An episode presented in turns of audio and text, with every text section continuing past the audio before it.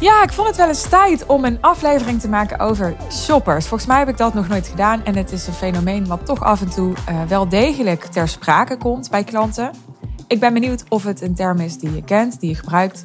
Maar wat ik versta onder shoppers is dat je uh, een sales call hebt met een potentiële klant. En uh, die geven dan aan in die call. Uh, ja, ik ben ook nog met anderen in gesprek. Dus ze zijn aan het shoppen. Dus ze zijn bij jou aan het inventariseren. Ze zijn met een ander aan het praten. Ze zijn aan het uh, oriënteren, aan het vergelijken. En dat is best wel als je aan de ondernemerskant zit, ongemakkelijk. Misschien niet voor iedereen. Misschien denk jij, nou, ik vind het heel logisch dat mensen dat doen. Ik ben zelf ook zo iemand. Voor mijzelf geldt, ik ben niet zo'n shopper. Eh, zeker niet als het bijvoorbeeld gaat over business coaching. Misschien doe jij geen business coaching, maar ik weet dat er ook uh, business coaches naar deze podcast luisteren. Nee, als het gaat om business coaching, dan, dan uh, en ik volg dan iemand en ik boek dan een call bij diegene, dan uh, boek ik een call bij diegene omdat ik interesse heb om ook echt met die persoon te werken. Het is over het algemeen niet zo dat ik denk, oh, ik wil komend jaar weer business coaching. Dan ga ik nu eens even met uh, drie, vier, vijf mensen praten om te vergelijken wat er zoal is in de markt. Nee, als ik uh, op zoek ben of op zoek zou zijn naar een nieuwe business coach, dan zou ik uh, gewoon wat rondvragen en dan zou ik eventueel wat zoeken, wat googlen, uh, wat Instagrammen. Ik weet het eigenlijk niet, want ik ben daar nooit zo naar op zoek geweest. Die mensen kwamen altijd gewoon op mijn pad. En dan uh, zou ik die persoon een tijdje volgen. En als ik denk, ja, dit, dit resoneert helemaal bij mij, of dit sluit helemaal aan bij mijn doelen en ambitie, of ik word elke keer word ik, uh, word ik door deze content uh, bij mijn kladden gegrepen, of ik merk dat ik gewoon aan zijn of haar lippen hang bij alles wat hij of zij vertelt of schrijft dan zou ik een call boeken. En dan zou ik gewoon op basis van hoe dat gesprek is en hoe dat aanbod is, zou ik dan beslissen tot ja of nee. Dus shoppen is iets wat ik zelf niet zou doen, maar er zijn anderen die dat wel doen. En ik zeg altijd, ja, respecteer iedereen's aankoopproces, iedereen's beslissingsproces. Je hebt mensen die bijvoorbeeld heel erg um, fact collectors zijn. Uh, dit ben ik ook niet zo. Dus ik boek dan een call bij iemand en dan hoef ik echt niet tot achter de komma te weten. Uh, zoveel calls, uh, zoveel dit voorwaarden hier, uh, afspraak zo. Ik vraag waarschijnlijk een aantal dingen waarvan ik denk, oh, ik weet dat dat goed voor me werkt, of ik weet dat dat belangrijk voor me is, of ik heb deze ervaring eerder gehad, dat wil ik niet meer, nou maak ik dat bespreekbaar. Maar that's it. Dus ik, ik, uh, ik ga niet heel erg af op de feiten wanneer ik zo'n uh, keuze maak uh, om een grote investering te doen. Wat niet wil zeggen dat ik dat ik die keuze heel emotioneel maak. Natuurlijk is zo'n beslissingsproces ook emotioneel en voor een groot deel onbewust, begrijp me niet verkeerd. Alleen, ik kijk wel degelijk ook naar, uh, als ik uh, feitelijk mijn, uh, mijn doelen heb bepaald, matcht dat dan met uh, wat deze persoon mij kan leren of voor mij kan faciliteren is dit iemand die voor mij de space kan holden om die doelen te halen? Is dat iemand die mij ook kan begeleiden op een manier die bij mij past? Niet zozeer kan begeleiden op een manier die bij mij past, maar ik bedoel, komt onze visie overeen? Omdat ik bijvoorbeeld uiteraard uh, mijn klanten help met ze high-end te positioneren en mezelf ook richt op de bovenkant van de markt. Uh, zou het onlogisch zijn om met iemand te gaan werken die ehm, ja, die daar helemaal niks mee heeft of weinig ervaring mee heeft of een andere visie heeft op dat vlak. Hoewel ik overal voor open sta, ik vind het ook juist leuk om me te laten verrassen door mensen. Als mensen verder zijn dan ik, dan denk ik altijd, nou kom maar. Hè? Want ik wil ook geen tunnelvisie. Ik wil ook niet voor altijd blijven denken, dit is het. Terwijl er ondertussen andere mensen zijn die al veel slimmere routes hebben bedacht, waar ik gewoon heel veel van kan leren. Nou goed, voordat ik afdwaal, uh, deze aflevering ging en gaat over uh, shoppers. Dat is althans de bedoeling. En uh, ik heb je nu uitgelegd wat ik daaronder versta. Dus mensen die, ehm, ja, die ook concurrenten, tussen aanhalingstekens, spreken. Misschien is dat een woord wat je liever niet gebruikt, of misschien heb je daar niet zo moeite mee. Maar hoe het ook zij, ik vind zelf, en dat merk ik ook bij klanten, dat die opmerking van, nou, um, thanks voor het gesprek en uh, um, ja, ik heb er een goed gevoel bij, zegt iemand misschien of niet. Maar dat is een zin die ik dan vaak hoor. Ja, denk je wel voor het gesprek. Ik heb er een goed gevoel bij. En uh, ja, ik, uh, ik heb er echt wat aan gehad. En, uh, nou, en dan spreek ik maandag nog die en die. En ja, dan ga ik daarna een keuze maken. Nou, ik vind dat altijd. Het is niet echt een bezwaar wat iemand dan oppert, zou ik zeggen. Het is meer dat iemand blijkbaar nog niet in de fase zit dat hij helemaal verkocht is. En terwijl ik mezelf dit hoor zeggen, denk ik, ja, maar dat is eigenlijk ook zo als iemand een bezwaar heeft, dan heeft hij dus nog een bezwaar waardoor die op dit moment nog niet helemaal verkocht is. Dus misschien is het ook wel een bezwaar. Maar ik vind het, het is niet mijn favoriete bezwaar, zeg maar. dus ik heb liever dat er gewoon iets in de relatie tussen die ander en mij zit, of iets in het proces tussen die ander en mij zit, of iets in het gesprek tussen die ander en mij zit, wat nog niet helemaal is uitgewerkt, of waar ik nog wat meer vertrouwen kan creëren, of waar die andere nog wat informatie nodig heeft van mij. Dan dat er opeens uh, een soort externe factor om de hoek komt kijken. Uh, er zijn natuurlijk meer externe factoren die iemand kan opperen als bezwaar. Iemand kan ook zeggen, nou, hè, het was een goed gesprek en ik heb er een goed gevoel over. Uh, ik ga het nu overleggen met mijn partner. Hè, dat is ook een externe factor. Maar ik denk dat, uh, nu ik er zo hardop over praat, dat bij shoppers, en ik generaliseer nu natuurlijk een beetje door dat label op die mensen te plakken, maar ik denk dat bij shoppers het ongemakkelijke gevoel opspeelt dat je kans dat die ander klant bij je wordt instant kleiner is geworden op het moment dat die ander zegt ik ga ook nog met die of die spreken. Het is misschien niet waar, maar um, wanneer uh, je potentiële klant als bezwaar oppert, ik wil het eerst nog met mijn partner overleggen, dan heb je toch het gevoel, oké, dan kan het ja worden of nee worden. Maar het kan in ieder geval niet ja worden, maar niet bij mij. Hè, waar als er een ander in het spel is, er ook nog de optie kan zijn dat iemand zegt: Ja, ik ga wel die investering doen, maar niet bij jou. Dus gevoelsmatig, volgens mij slaat dit feitelijk helemaal nergens op, maar gevoelsmatig is het zo bij mij, denk ik, als ik helemaal eerlijk ben, dat als iemand dus tegen mij zegt, nou, ik, uh, ik ga erover nadenken of ik ga het overleggen, dan heb ik het gevoel, oké, okay, 50% kans is niet helemaal waar. Want um, als het goed is, is iemand op dat moment gewoon al voor 80% of zo verkocht. Sowieso ga ik tegenwoordig eigenlijk alleen nog in gesprek met potentiële klanten die echt al voor 80% verkocht zijn.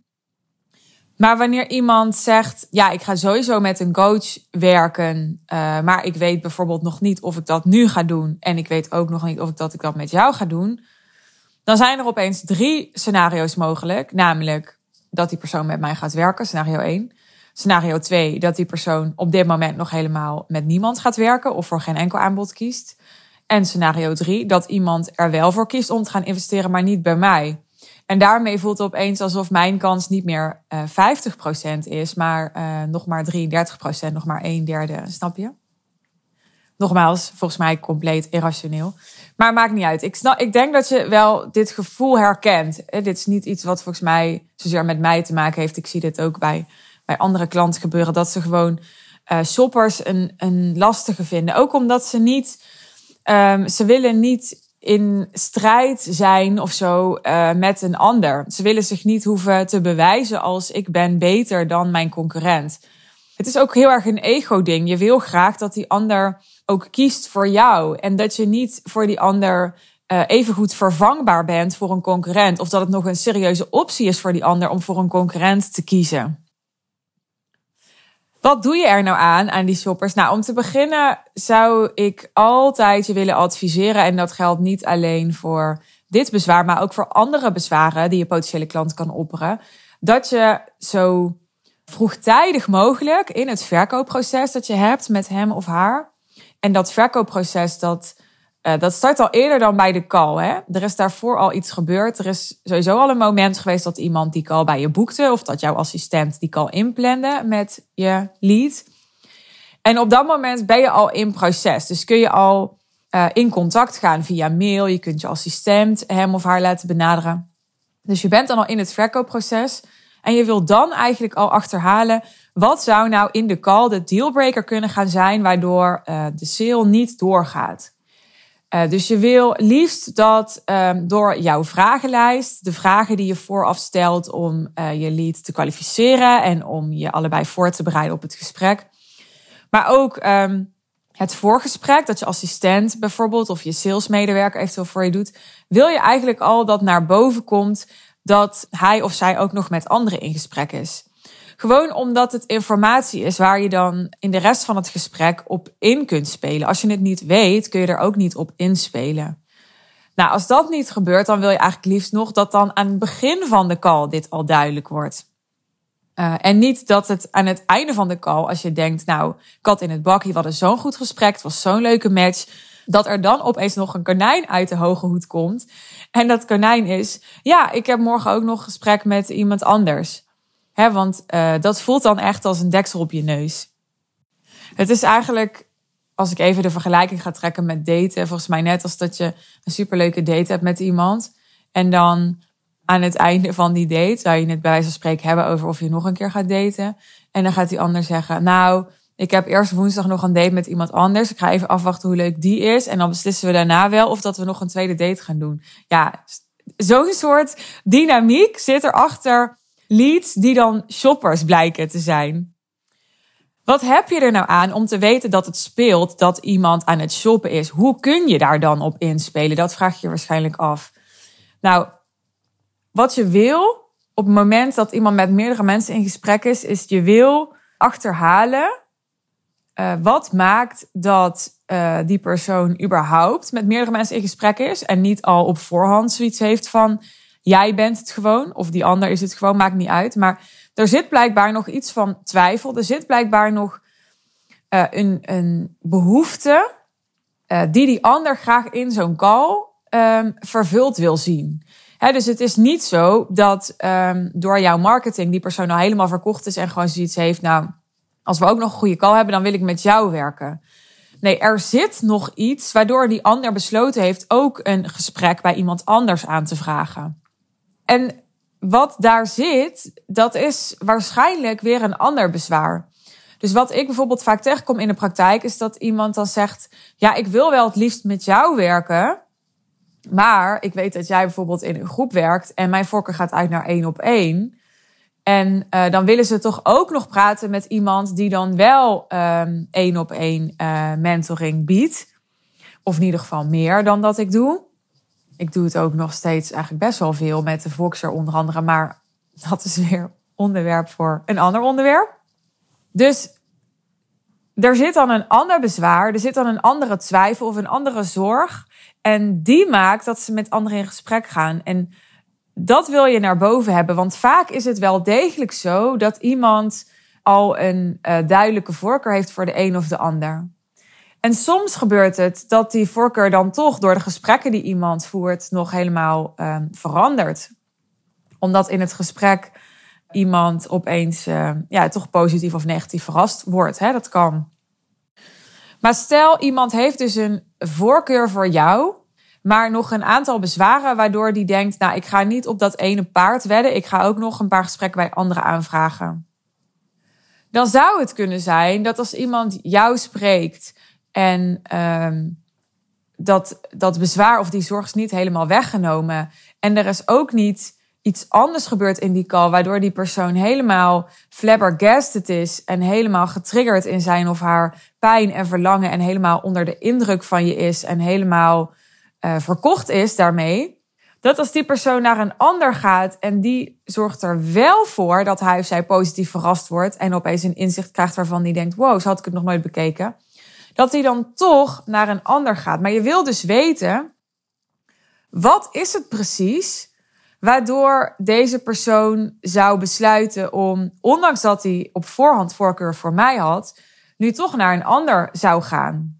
Dus wat zou een ander nou kunnen doen wat uh, jouw lead zoveel vertrouwen geeft, dat hij toch besluit om uh, te kiezen voor een ander aanbod dan waar die oorspronkelijk het meeste gevoel bij had. Want als je dat weet, dan kun jij natuurlijk zorgen dat jij die persoon bent die dat, dat super interessante perspectief schetst. Of die uh, met een inzicht komt, of belangrijker nog, met een hele goede vraag komt, die leidt tot het inzicht wat iemand net nodig had, waar die misschien al wel maanden tegenaan zat te hikken en waardoor die een doorbraak ervaart in het gesprek en waardoor die voelt, oké, als ik nu in deze sales call al deze doorbraak heb, hoeveel ga ik dan wel niet bereiken als ik echt ga investeren in dit aanbod en betaald met deze persoon ga werken. Maar je wil weten, wat is het wat die ander nodig heeft, waardoor die voor mij of dus voor die ander zou kiezen? Waar zit hem dat vertrouwen in?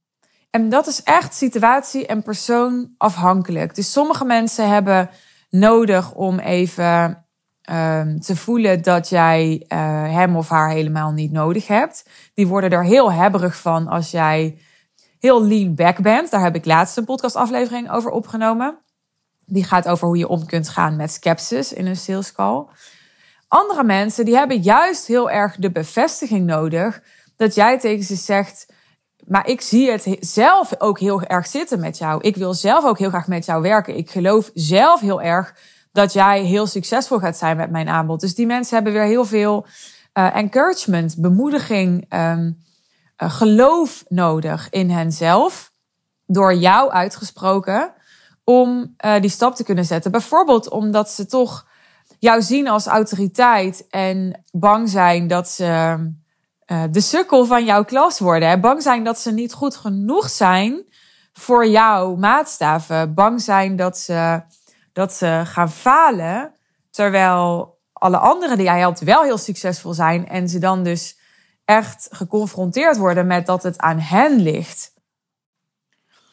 En als jij daar dan niet op inspeelt, omdat je het niet weet of niet aanvoelt of er niet naar gevraagd hebt, dat ze die bemoediging en dat geloof nodig hebben, dan krijg je dus dat jij misschien te weinig gaat doen en een ander precies goed. En dat ze dan toch voor die ander kiezen.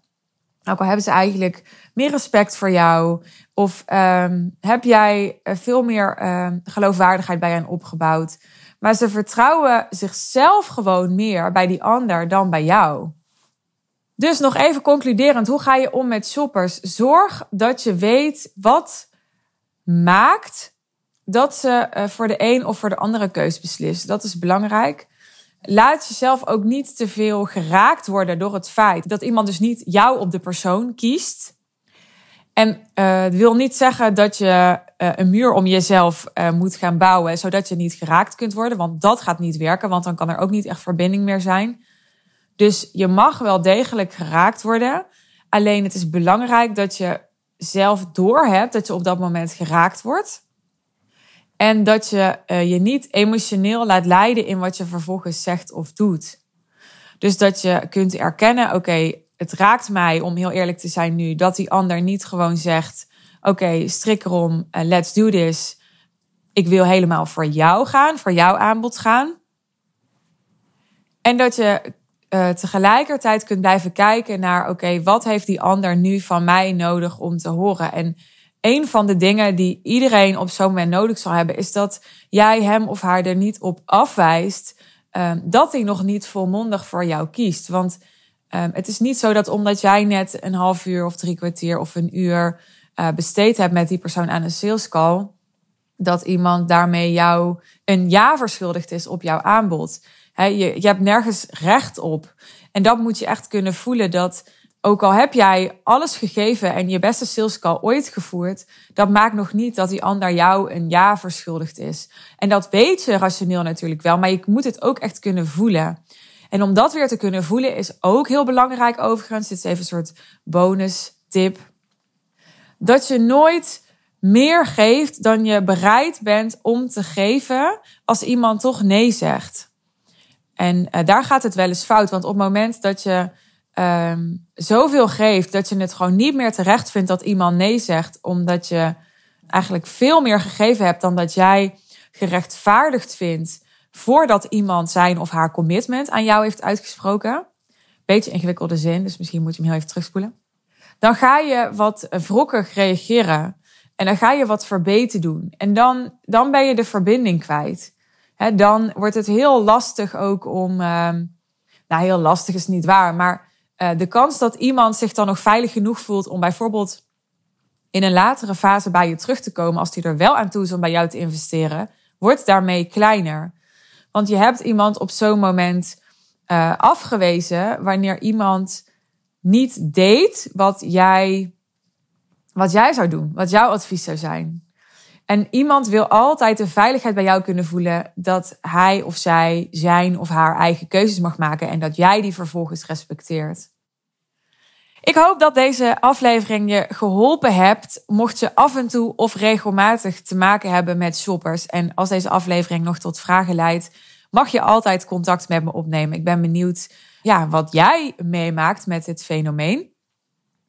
En uh, ik ga afronden met jou uit te nodigen om voordat uh, het early bird aanbod vervalt, jouw ticket nog te claimen, jouw early bird ticket nog te claimen voor de High Level Sales One Day Intensive op 16 maart.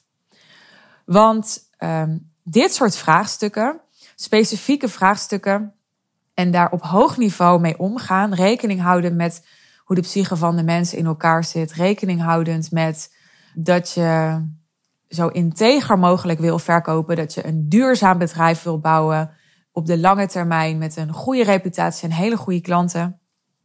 Dat leer je in één dag. Echt alles wat daarover te leren valt. Plus ook hoe je bijvoorbeeld die, die high-level leads aantrekt. En hoe je je zo positioneert dat klanten echt een hoog bedrag bij je investeren. Ook al is het een bedrag dat jou stretcht, maar dat ook jouw klant stretcht.